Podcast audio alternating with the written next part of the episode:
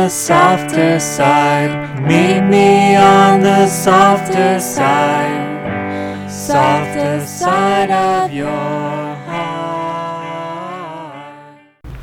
Hi there, and welcome to the Skylight Books author reading series.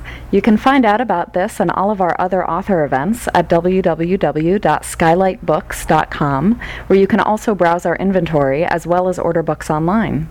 You can also follow us on Twitter or even be our friend at facebook.com. If you'd like to talk to a real person, we can be reached at 323 660 1175. And don't forget, Skylight Books depends on listeners like you to help support us. So whether you're in our neighborhood or browsing online, buy a book or two to help ensure that we'll be around for a long, long time. Thanks and enjoy. So David Calonne is uh, the editor of More Notes of a Dirty Old Man, the uncollected columns uh, that Charles Bukowski wrote for the LA Free Press and other publications. And this is his third book for uh, City Light books of the writings of Bukowski, and he's also um, uh, authored uh, a collection of interviews, edited a collection of interviews and encounters with uh, Bukowski, and he teaches at Eastern Michigan University. He's here in California after doing a reading at uh, City Lights bookstore, so he's fresh from San Francisco. And um, I wanted to um, just start off by um, just telling a little story. When, when I was living in Boston, I, I noticed that uh, a lot of the bookstores there uh, kept some books behind the counter. And invariably, there would be Kerouac, uh, William Burroughs, Philip K. Dick, and Charles Bukowski. They, they were always, you could not go to the shelf like you can here and just get them alphabetically. They were behind the counter. And I was curious as to, you know, if it was a censorship thing or it was trying to keep them away from children or something. And, and they, I asked, one day I asked one of, of the booksellers there, and they said, it's invariably the ones that get shoplifted. Like we keep them in the back because those are the authors that people take. Uh, there's something in those books that makes people want to read them without paying for them. Uh, uh, so I wanted to ask you what what is it about this fellowship, this fraternity of writers that that that seems to resonate even you know long after they, they've done their writing and they, they seem to belong in this special category outside of somebody like Mailer or Carver you know Yeah, I think I, I may have read the same article you did about the most uh, frequently stolen books, but uh, Bukowski is usually number one, I think, in those lists. I think there's um, a New York Times article about that, or something I read a few a few months ago. But I have no idea why they steal Bukowski. Or maybe I, I guess the theory would be they feel empowered. Is that what you're saying? Because he's so nihilistic, quote unquote, that they can. Uh, I think they just like his books and they want to steal them. I, I don't think there's any philosophical kind of rationale for it. If that's what you're asking. but uh, at the time was he aware that he was uh, what we would call now a cult author or uh, he was developing uh, in a different branch of somebody like you know Raymond Carver or Norman Mailer who would be of a similar bent but not in that category of special No, I mean, I think by, it's interesting because there are three or four recent books on cult fiction, and he's included always in them. And I don't know who, who gets, I've often wondered who gets to be in that category. I think Tolkien, Vonnegut, Bukowski, Burroughs, but it, it's actually, I suppose it's sor- sort of the difference between a cult and a religion, or, I mean, a, a cult writer, I suppose, is, he's, he or she is very popular, but, uh, I'm not quite sure how it's defined, really. I mean, um, but yeah, he's often put in those in those categories. But I don't think he thought of himself that way. I don't think that he was aiming to be a cult writer. Or, but um, Salinger is he a cult writer? I don't know. What do you guys think? what is a cult writer? But he, there, I've got two British books on cult writing, and he's in both of those. And uh, but yeah. Where did he see himself when he was writing? Like, did he see himself in, in a kind of coterie? Where, where, Well, his influences he always talks about E. E. Cummings, uh, early Saroyan, Fante, Dostoevsky, Turgenev, uh, Gorky, um, Jeff, uh, Robinson Jeffers, um, Nietzsche, Schopenhauer. I think those are the main ones that are always on this on the list, right? Um, Celine, right, and Hamsun, pardon me. Yeah, I, I think the four horsemen of the Bukowski apocalypse are uh, Celine, Hamsun, Artaud, and uh, Dostoevsky. I think those are the most important, and they're all they're all European. But in, in terms of American, I would say Saroyan first and Fante first, both equally important. Early Saroyan, I mean, he talks about Daring Young Man, and in fact, I've I, been working on another book on Bukowski, and in Barfly, it's interesting in the opening. Um, in the opening of Saroyan's Time of Your Life, Joe meets Mary, who's a fellow drinker at the San Francisco bar, and he uh, she asks him, "What do you do?" Uh, and he answers, "I drink."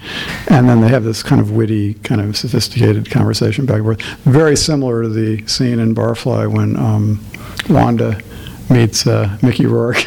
uh, very similar. So I, I, I there's a Saroyan subliminal thing going all through uh, Bukowski, particularly early Saroyan. He he didn't like him after the 50s because he thought Saroyan got too kind of um, flaccid, and but that the early stuff was really strong. Strong, I think.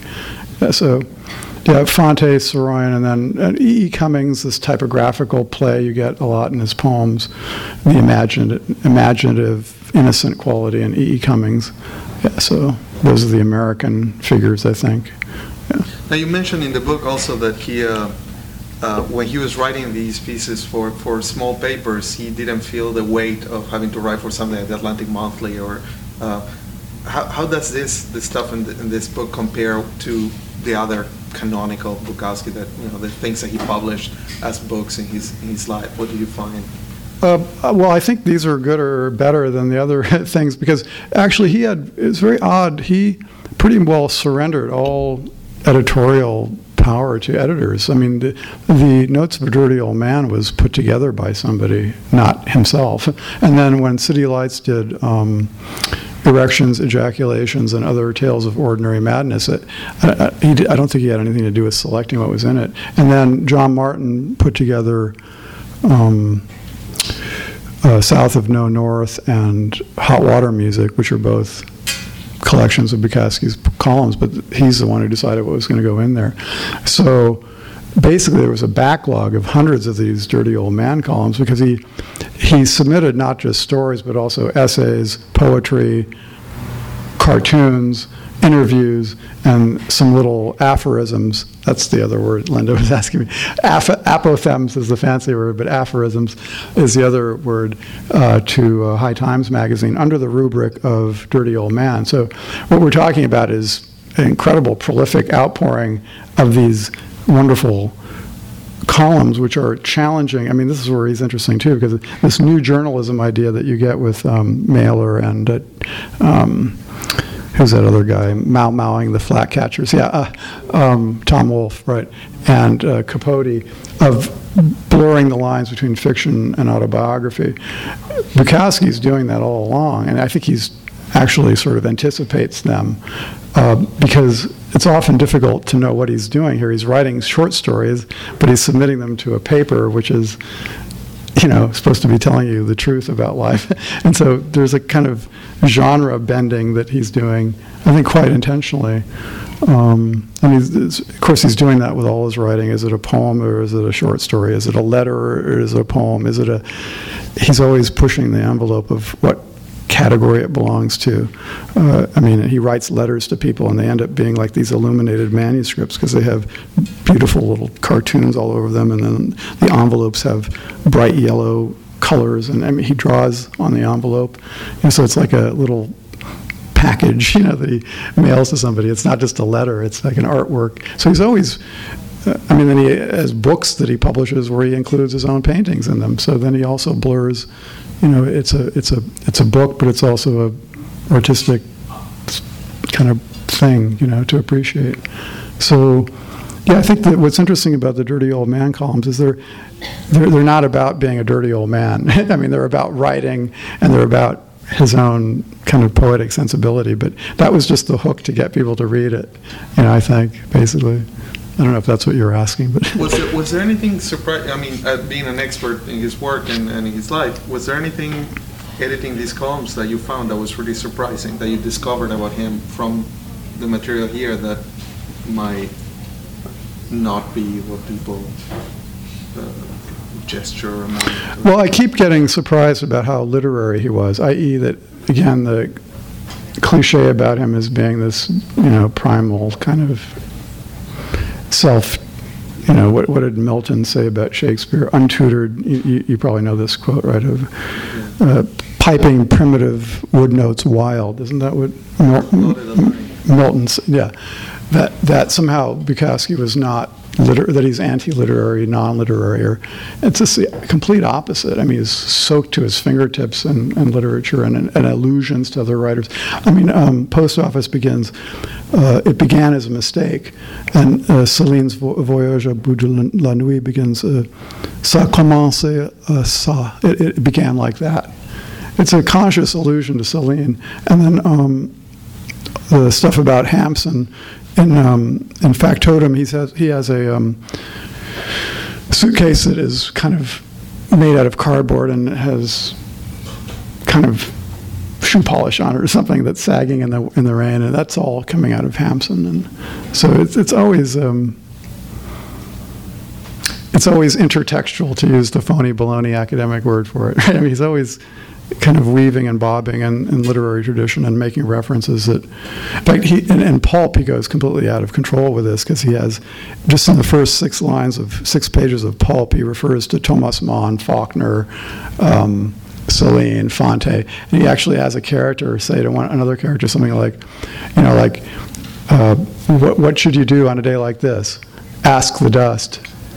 now, you know, if you know Fante, then you know he's subtly referring to this name of this great novel. So it's it's always going on. Uh, on. A graduate student would have a lot of fun tracing these allusions in Bukowski because it's constant. I think. Do you think that was a self-conscious way to remove himself from the beats and from the people that, that maybe generationally they were trying to uh, sort of saying, you know, my library goes deep and it's not just Kerouac. Yeah, well, I don't think he's being consciously intellectual or trying to show off. I think he just loved literature. In fact, I was talking to Linda about this. I think Henry Miller has a great book called The Books in My Life, you know, where Miller basically shares his love of literature. And I think Bukowski was a, a poor kid from LA who loved literature. I mean, he just adored Turgenev. You know, he goes on and on about Turgenev, and so he's. I, I think he's. He's he, he's not trying to show off, I guess. He's not trying to be meta literary or meta whatever meta meta. He's just trying to um, to write what he wants to write. But these other voices kind of appear, I think. But um, yeah, the beats. I don't know about Ginsberg. Uh, does he allude? I mean, of course, you got the surreal thing and, and Howl, I suppose. But uh, well, Kerouac refers to Saroyan a lot too. I mean, he's got a scene when uh, Sal Paradise gets to Fresno, and he says something like, uh, I, "I see the the old red box cars, and I'm in Saroyan country." You know, and he's always kind of that's also kind of appearing, and because there's a scene in the Human Comedy where Homer waves to this black guy in a train, and I think Kerouac's referring to that. So he's doing it too, really. Because Saroyan, if, if Saroyan influences Kerouac too. So there's Saroyan coming to Kerouac and the Beats, and then that long kind of I saw the best minds of my generation, historical, naked. That long, that's all coming through Kerouac, through uh, Whitman, and then Saroyan, I think, and then Saroyan comes into uh, Bukowski too. But um, and Celine also influenced, and, and Pound also influenced the Beats and, and Bukowski. So there's another link, and Dostoevsky. So those are they're they're kind of similar strands there. Be, being an academic who specializes in Bukowski, do you, do you find any resistance in accepting him into the canon, or, or is he? I don't think there's a. I just the Oxford Book of American Poetry has just came out a few years ago, edited by John Lehman, and there are six poems by Bukowski in it. You know, and then. Um, you know, I think that uh, I've looked at the the Oxford uh, um, Encyclopedia of American Literature has an article about him. I think he's starting to uh, be recognized by by academics. But you know, it's a matter of fashion. I mean, you know, Hemingway was considered the greatest writer when I was a kid, and then suddenly somebody decided Faulkner was. And I don't know who decides these things. I mean, uh, also uh, Robert Frost was considered the nobody talk. It's all Wallace Stevens now. I think it's it's Harold Bloom at Yale, basically. Harold Bloom. yes, Harold Bloom decided Wallace Stevens is the greatest American poet, now it, it, there's a whole kind of mafia in academia about deciding these things. You know, I, I, don't. So Would you like to, to Yeah, take some sure. pieces and um, read them? And then we're gonna um, we're gonna open it for questions. Then uh, we're also gonna have a signing, and we also have Linda Bukowski is here. Just saying hi. Uh, uh, and uh, can talk to her too um, after know the reading. fine.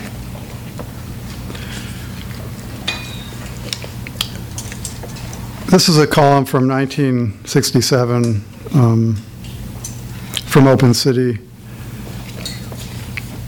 God knows I am not too hippie, perhaps because I am too much around the hip and I fear fads, for like anybody else, I like something that tends to last.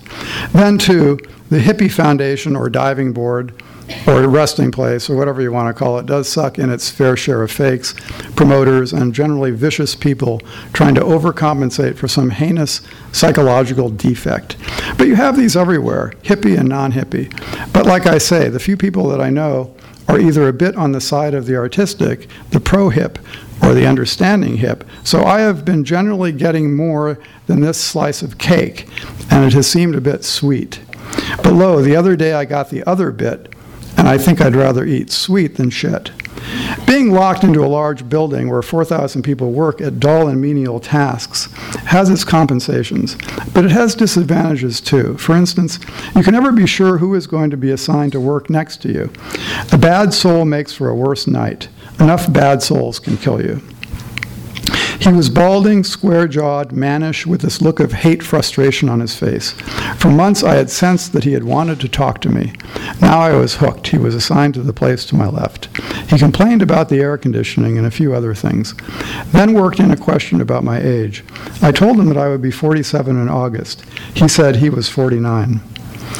Age is only relative, he said. It doesn't matter if you are 47 or 49. It doesn't make any difference.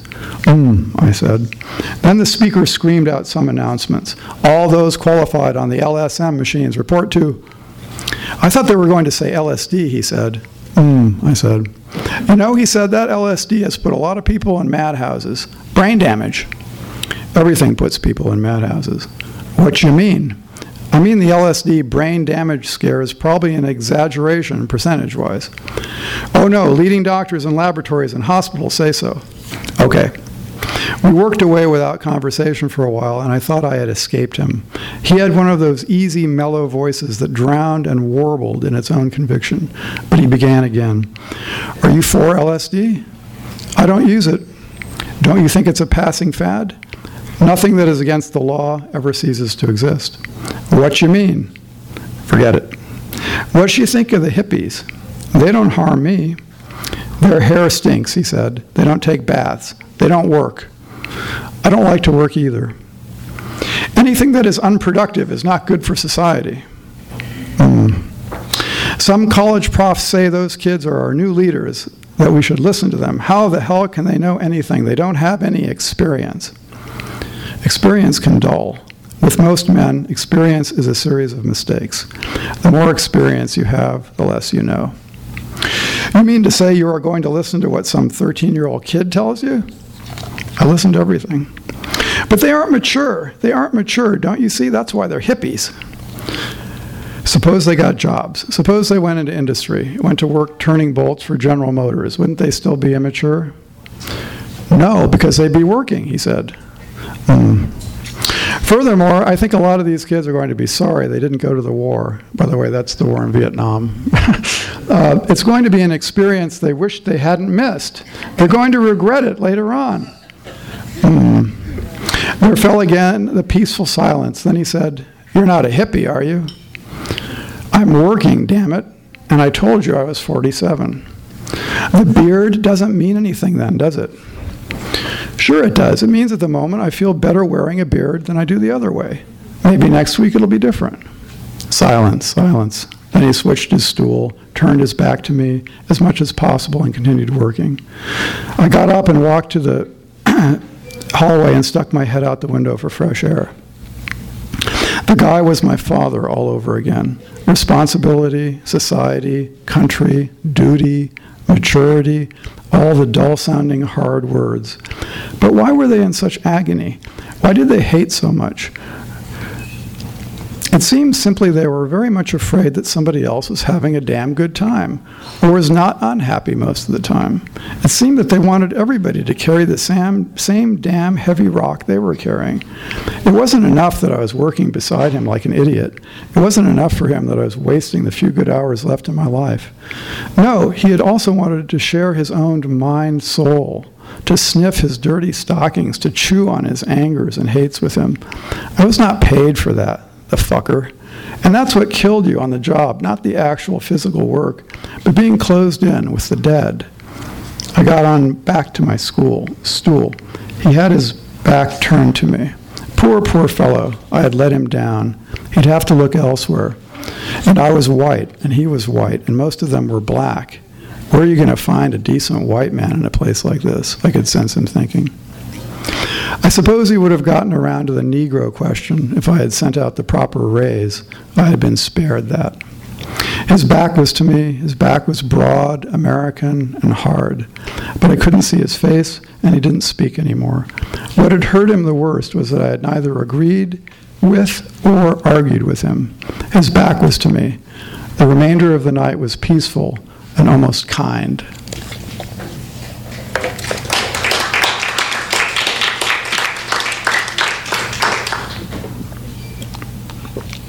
I think some of these things are newly relevant with the appearance of the Tea Party and other um, anti um, philosophical groups in America. And this, this essay is also interesting because it reveals uh, Bukowski's attitude about the hippies and the counterculture.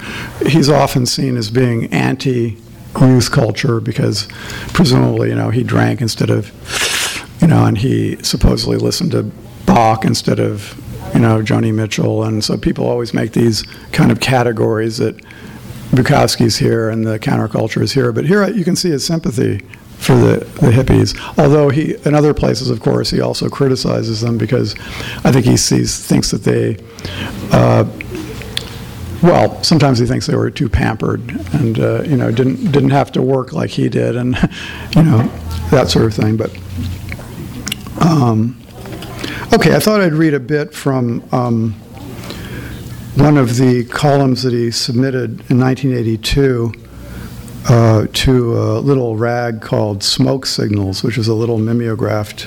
I think it, I think it was from L.A. But the point is that he was, even when he got famous, still submitting to these kind of little publications, and also that in 1982 he was still writing the uh, Dirty Old Man column.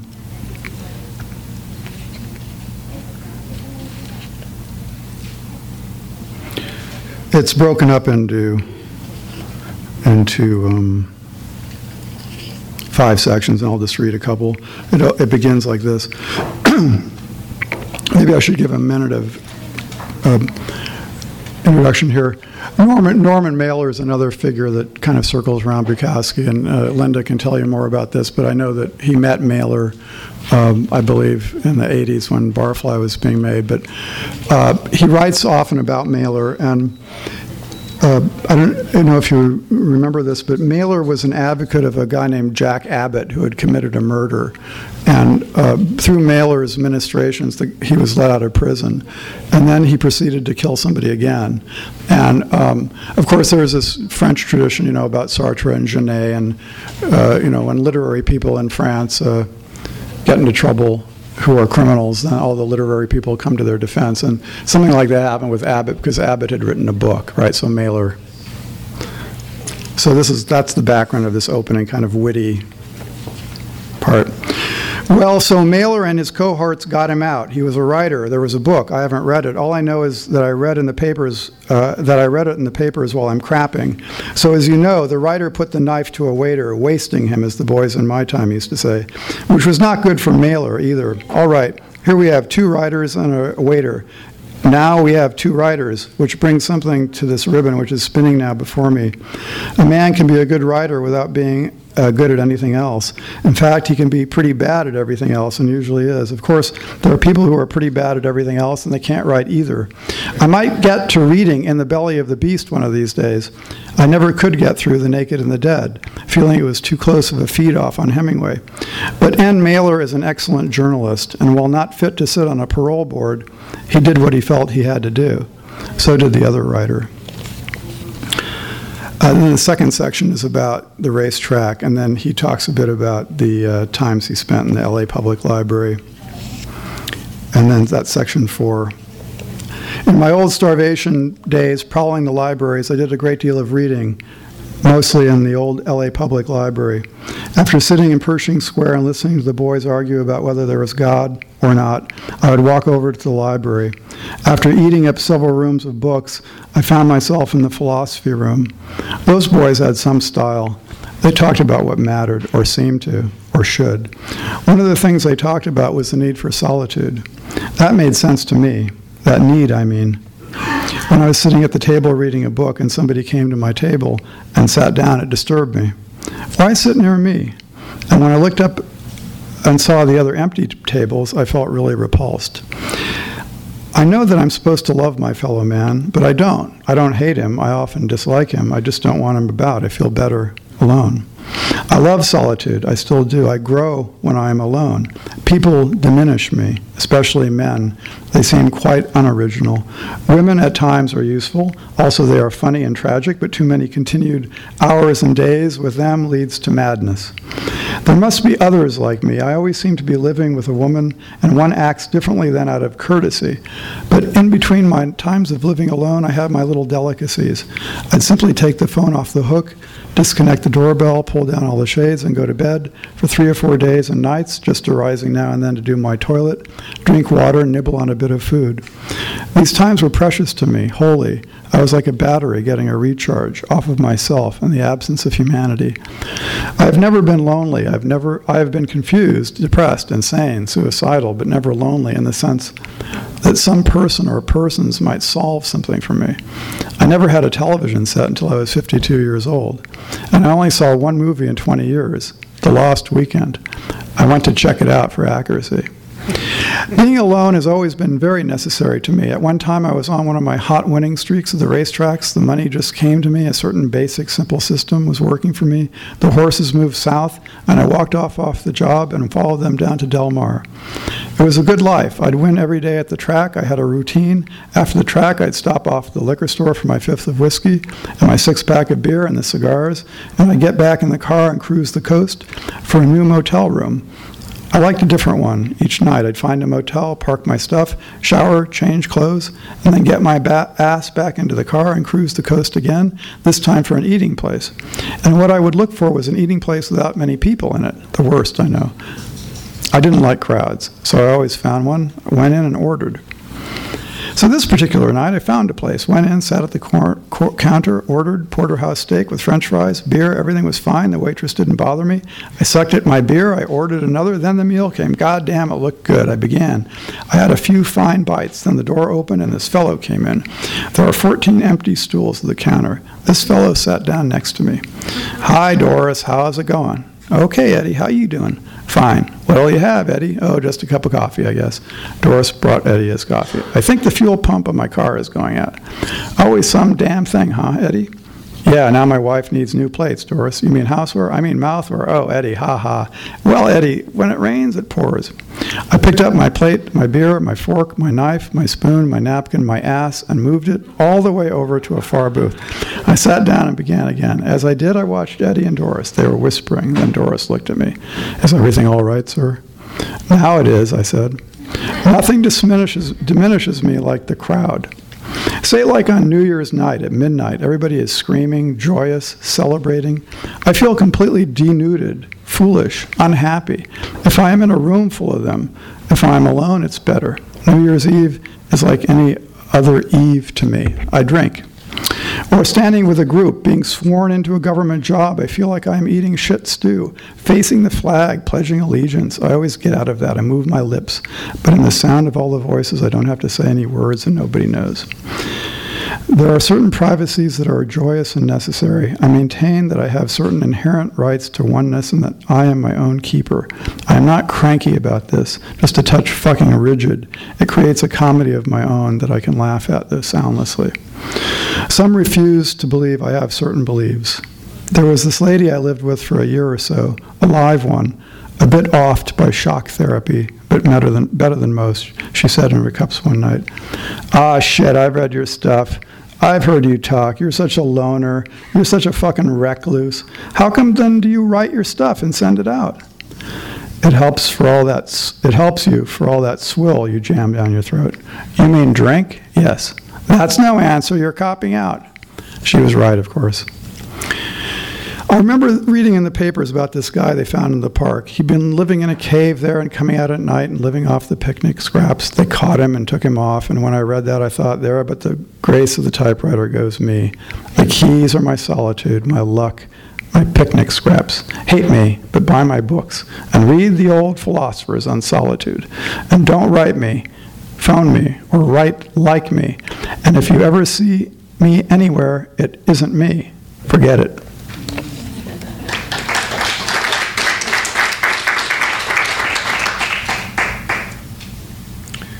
I thought I'd just read briefly from the uh, afterward. I, I talk a bit about the fact that Bukowski was followed by the FBI in 1968, and um, I ordered the FBI file from Washington and I studied it, and it was pretty revelatory because I'm pretty clear, and again, Linda can help me if I'm off about this. My sense is that the reason Bukowski left the post office was largely because uh, the FBI had found out about these columns, and they were starting to question him about it.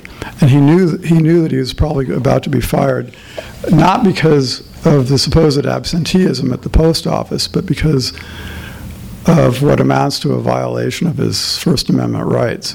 I mean, uh, the fact that he's a postal worker and he's writing these columns uh, which apparently the U.S. government at that point found unbecoming of a postal worker, sounds not too far from what you know Stalin did to Mandelstam and uh, to Shostakovich, right?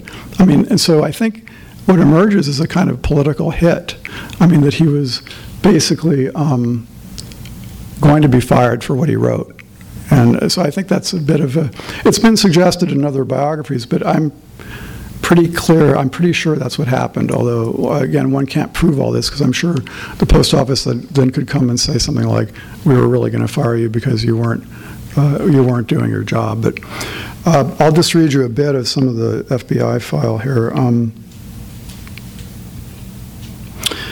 Okay, I just have a bit of an introduction. By this time, Bukowski, Bukowski has a wonderful letter he wrote to NOLA because these uh, columns were submitted to the LA Free Press, to the um, uh, Open City and then to NOLA. And NOLA was uh, it's named after William Burroughs' Nova Express. So it was called NOLA Express, but N-O-L-A meaning New Orleans.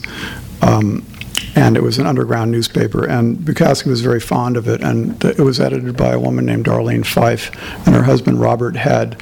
And they were also being uh, looked into by the FBI at this time. This is 1968, 69. So Bukowski wrote them a letter. And he said, uh, this is in 1970, You are the liveliest thing happening in the U.S. right now. You've always laid your guts right on the line without laying on this juvenile hippie romanticism which destroys papers like the Berkeley Tribe. See, there's the other side of his view of the hippies. Don't put me down as anti hip or yip or whatever, but somehow building those paper heroes has destroyed the force of what really needs to be said. Each issue of NOLA is a thing I read over and over. It's magic. I wrote the Evergreen. That's the Evergreen Review, which was edited by Bar- Barney Rosset and that published Burroughs and, and, and Beckett and uh, it was actually a big breakthrough for Bukowski to appear in that magazine because it was an international avant-garde uh, publication that published various distinguished writers. But, but he's saying here he's writing evergreen about NOLA, and he says, I hope they can break the back of whatever is trying to break you. Your courage is the quietest poem of all. You make me very good, feel very good when very few things do. Unquote. By this time, Bukowski had experienced difficulties of his own with the, quote, authorities. In 1968, the FBI began to investigate him. He would eventually leave the post office, not only because John Martin offered him a monthly stipend to quit and write full time, but most likely because he was about to be dismissed, not for his supposed absenteeism, but due to his work for Open City, a clear violation of his right to free speech. Bukowski's FBI file indicates that they began to investigate his, quote, common law wife, unquote, quote. this was clearly Frances Smith, although her name has been redacted from the file. If you get the, again, you can send off to Washington and they'll send you the file, but uh, her name has been inked out, but if you look carefully, you can see that it's Frances. I mean, it's obviously Frances Smith because Frances Smith was his uh, was the woman he lived with in the '60s, who was the mother of Marina, and she had gone to Smith College, and she was a sort of intellectual and also active in left wing causes. So, the FBI is now trying to finger her, basically. Um, she has, quote, been reported to have attended a number of Communist Party meetings in the LA area, unquote. Uh, the file goes on to say that, quote, one uh, that one Charles Bukowski, poet, was the author of an article appearing on page 43 of the June 1963 issue of Mainstream. Uh, and this essay, which Bukowski had submitted about the little ma- magazines, contained some X'd out language the, which the editor Felix Singer uh, censored. The report continues, quote, the March 1968 edition of the Underground Digest, the best of the Underground Press, Volume 1, published by the Underground Communications Inco- Incorporated, P.O. Box 211, Village Station, New York, New York 10014, telephone WI 76900, contains an article by Charles Bukowski on pages 76 to 79 entitled Notes of a Dirty Old Man. Page 79 indicates the writer's name may be Henry Charles Bukowski. The publication indicates at the end of the article on page 79 that the article article may have originally appeared in Open City, uh, 5420 Carlton Way, Los Angeles, California, 90027, $5 per year. Single copies of the article Notes of a Dirty Old Man, together with a copy of the masthead of the Underground Digest, are enclosed for New York and LA under obscene cover. New York and LA should make discreet efforts to resolve whether this article and the item appearing in the June 1963 issue of Mainstream were written by the employee. If employee's authorship is indicated, copies of the articles should be designated as exhibits. Unquote. It is clear the FBI was conducting surveillance in the attempt to fathom Bukowski's political commitments during this time, as well as to build a dossier against him in which, this, in which his, quote, obscene writings for the underground press would be cited as evidence. And then the FBI has four exhibits. Uh, one is an essay he wrote about LeRoi Jones, who was a black writer, which is completely without any political problem at all. It's simply his kind of commentary on LeRoi Jones. the second is about a sexual encounter with a woman with red hair, which is in this book, which is really hot and really fun, and there's absolutely nothing wrong with it or obscene. Uh, uh, number C, which is a column uh, which is collected in erections uh, called Great Poets Die, Die in Steaming Pots of Shit, and D, a 1968 column uh, which begins when Henry's mother died. It wasn't bad, and that's also collected in the original book of uh, um, uh, Daring Young Man. So these four things were again part of a effort to start to indict him on these rounds of obscene writing. So I kind of try to trace that in this book as well to to to show what was going on. And again, I think it's quite shameful because um, you know we're supposed to be the land of the free and home of the brave and freedom and all that bullshit. And uh, what's puzzling is what the FBI could have thought because actually Bukowski has a wonderful essay called uh, Should We Burn Uncle Sam's Ass, which I included in uh, portions from a Wine-Stained notebook. And if, you re- if the FBI had re- read that essay, they'd find that he was quite modulated or moderated about his political stance. He basically says, because uh, this is right after the students burned the bank in Isla Vista. I don't know if you guys know about this, but there was in Santa Barbara, uh, students burned down the Bank of America. And Bukowski writes this stu- uh, paper right, uh, this article right afterwards, and he basically says, um, you know, I'm ready for a revolution too. I think we need to change America, but I want you young kids to tell me what you're going to put in the place of what we've got. You know, he sort of says, um, if I'm going to put my myself on the line against the National Guard with their with their rifles, I want to know what's your program. So in a way, he he sides with the revolution and the, with the young people, but he's he's not quite ready to join the barricades because he he's a bit suspicious. Okay, because he he's not partially he's not quite sure the peace and love program is going to work out, having read Celine, right, and, and Dostoevsky, and having that dark European aspect to his, his psyche. But um, it, maybe it's silly for me to even say this because it's clear that you know J. Edgar Hoover is not was not a literary person or an intellectual, but uh, they they had the wrong guy, is what I'm trying to say, and it's. It, it seems to me after reading this, and maybe I'd be curious what other people think about it, that that's what was going on. It was, It's the wrong guy. yeah, right. It's kind of quaint that the government will pursue somebody for for their writing. I mean, they should shut down Facebook. Well, it's very tame what he wrote for 1967 compared to today. It's very tame. So, but, but anyway, Yes, any questions? Yes. Yeah, How did you get involved with Picasso?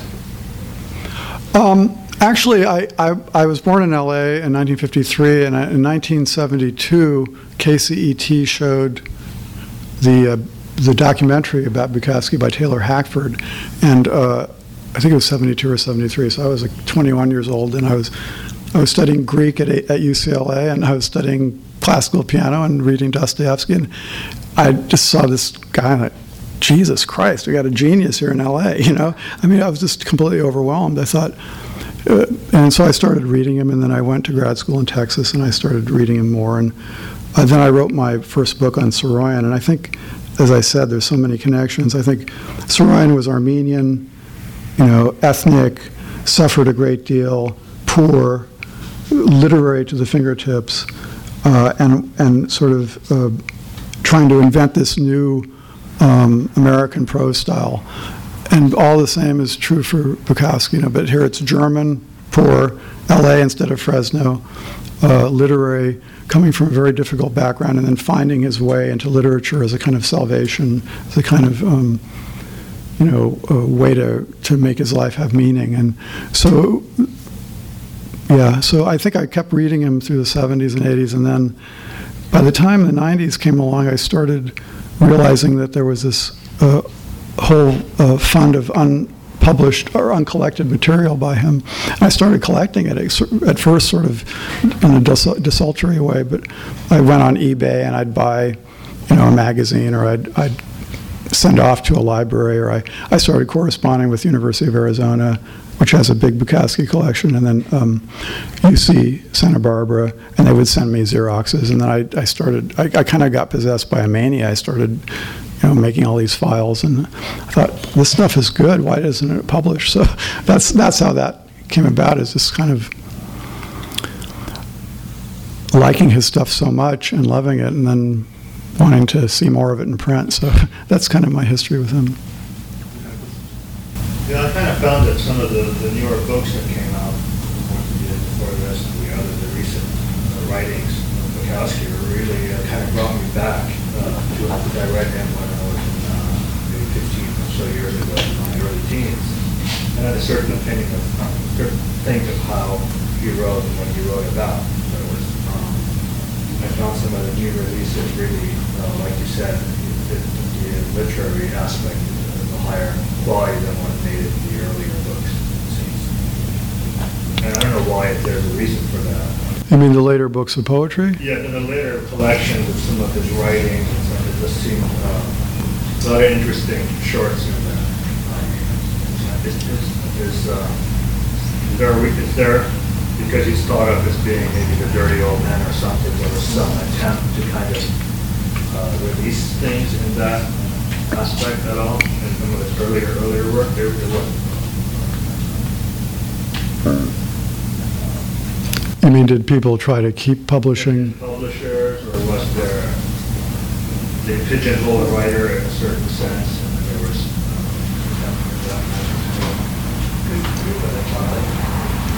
uh, I, I'm a bit, are you talking about reading his later poetry or his later prose? uh, his later, his latest collected uh, items that that come out, the recent, But you mean prose or poetry? uh, uh, prose. Okay. Well, his prose has always been more edgy, and obviously, uh, I mean, you know, he has he has a famous story about a rape of a child called "The Fiend." He's got stories about men making love to glass vases or high heel shoes or I mean in fact I have this in the introduction here about there my grandfather I remember when I was a kid had Wilhelm Stekel psychopathia sexualis you know this old Freudian you know study of sexual para, what you call paraphilia you know and uh, um, who's the other guy Stekel and Krafft Ebing you know these uh, and when you go through the columns he, it's actually like an encyclopedia he's got every sexual fetish that there is in existence. And it, it, does make you wonder what's he up to with all that, you know? And I think, I think, I mean, this can get very complicated, but um, first of all, he was trying to get an audience and he knew it would shock people. But I, I, I think he was interested in the sexual arena as this very intimate place where people are finally completely naked with each other. And I think that psychologically he was so wounded by this early childhood trauma that for him to open up to love somebody, to have sexual intimacy, it was very frightening for him. I mean, if you read a book like Women, I mean, what's funny about Bukowski, really, about sex, is that if you read Women, you see how completely terrified he is of, of, of love, you know, of sexual activity of any kind. And, and it's all kind of this wonderful mad comedy because he's, he's, he's scared about intimacy, basically, I think. So I think all this stuff is kind of a constant circling around that question of, you know, uh, you know, I like solitude, but, you know, I also, I want to love, you know, I want to be loved. And I think uh, it's no accident that he loved E.E. E. Cummings, I think, so much because he's the great American love poet, you know, or Hart Crane, you know. And so I entered the broken world, right, to trace the visionary company of love, you know. It's high romanticism.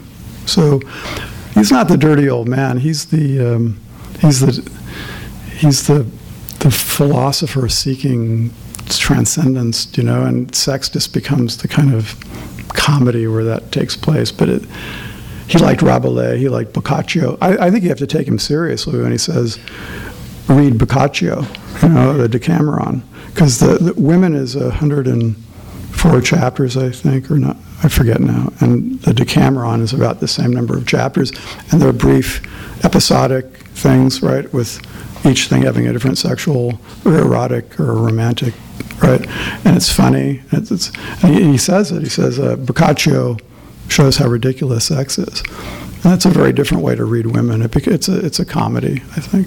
But, but what's brilliant about it is, because I've just been writing about it, I'm fresh, it's fresh in my mind, but it's also very, it's also full of pathos. There's a lot of kind of terror in the book, too. And the way he's able to balance that terror with uh, this, this absurd comedy is brilliant. It's very hard to write about love and sex and to do both things at the same time. And try it. Try to try to write about a sexual romantic love relationship you've had either comically or tragically or one or the other, but to do both at the same time. That's what he accomplishes in women. It's very hard, when you put the book down, it's really hard to tell. In fact, I'm still not sure. I wake up and think, was this a comedy or a tragedy? You know, it's just right in between. It's perfectly done. it's a great last scene because he's just he's he's trying to give up this merry-go-round of one woman after another, right?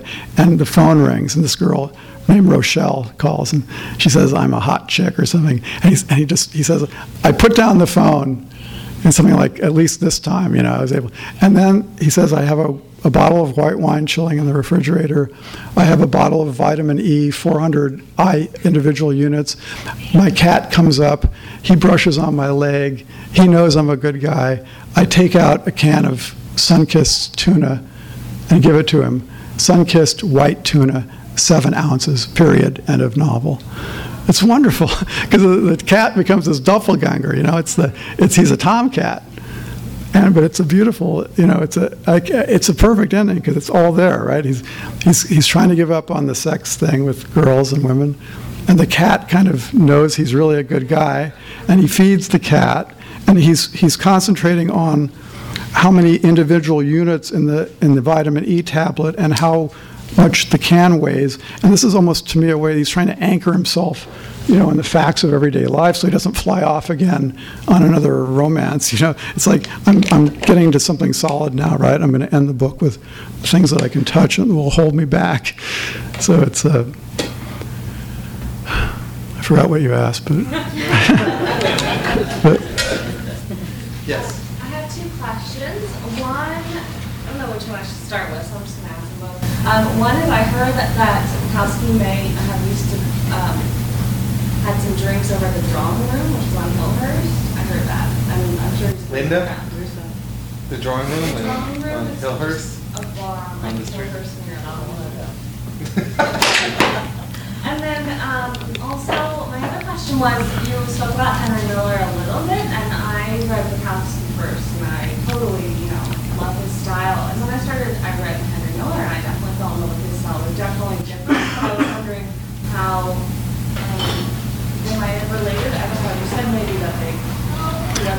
Actually, I didn't mention Miller, but I should have. Uh, I don't think he was influenced by Miller at all literarily, but you know the story that he mentions him frequently, and he always puts him down for when he goes off into his what he calls metaphysical, you know, uh, the moon and Pisces, and I mean he's very kind of rigid and brutal. But and then on the Bukowski tapes, he's quite he's quite. Uh, in your face and vulgar about it all, but he says, yeah, I like Miller when he says John has a big dick and Mary has a tight cunt, and that I like Miller when he's like that, but then when he goes off on Pisces and, you know, so I, I think he was being serious that uh, he he wanted fiction to remain straight in the bedrock everyday life, and then when it gets too philosophical, he didn't like it, but.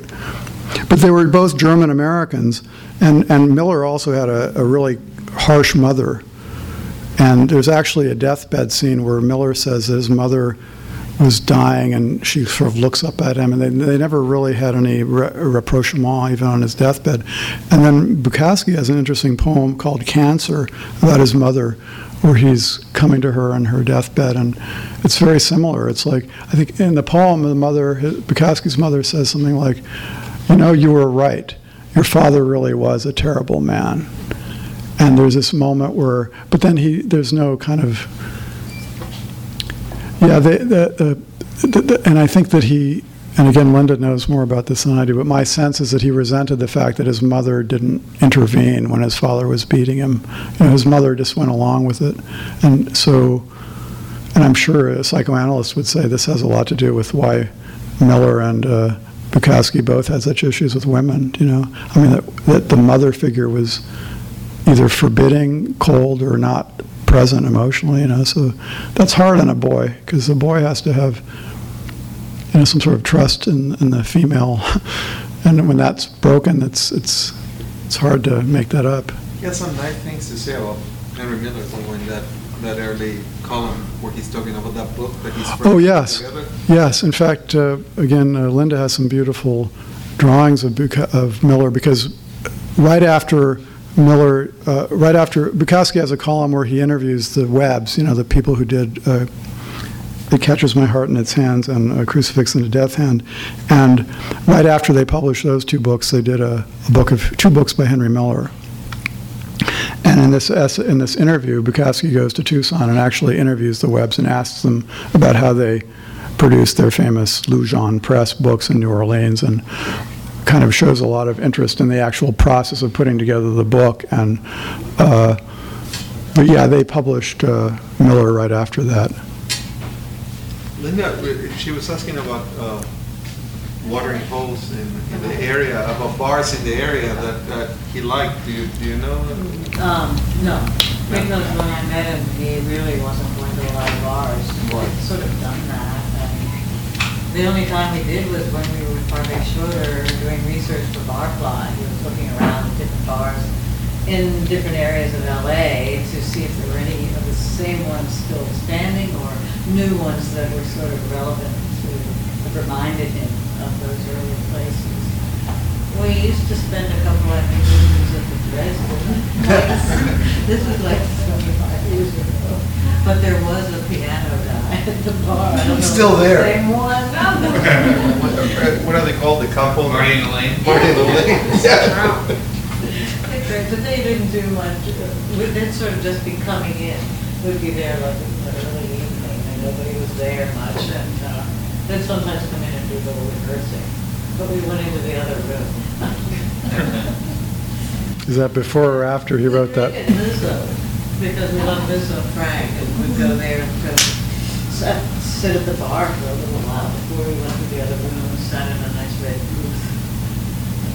We knew the bartenders and they became good friends over the years. Good bar. But he'd done all the sort of dive bars way earlier before me. And then when we moved to San Pedro, he, he wasn't interested in it, sort of like he finished it out, like with women. He needed to do that experience, those experiences, them when he was a young person, when most young people have those experiences. And when he sort of finished that out, and uh, he didn't have any real interest in going out there anymore in that scene. And the same way with drinking um, at bars. Just sort of finished it out.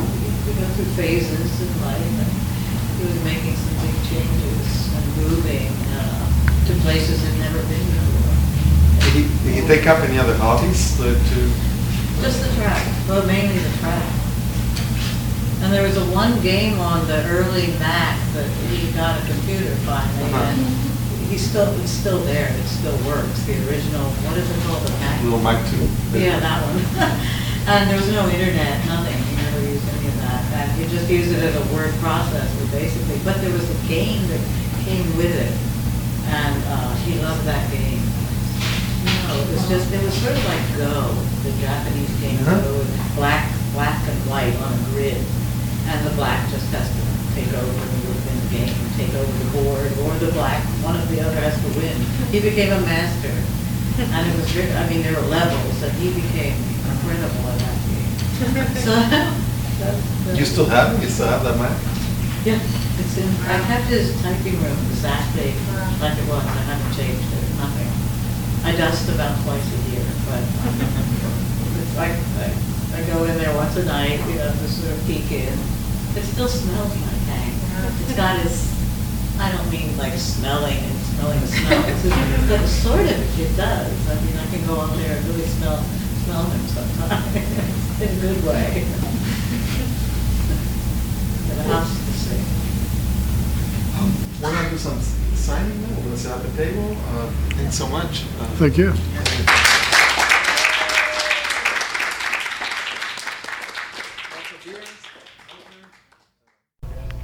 You've been listening to the Skylight Books author reading series. Don't forget that you can check out this and all of our other great podcasts at www.skylightbooks.com. Today's music was provided by Fragile Gang. You can check them out at MySpace, Facebook, and the iTunes Music Store. Thanks for stopping by, and we hope to see you soon.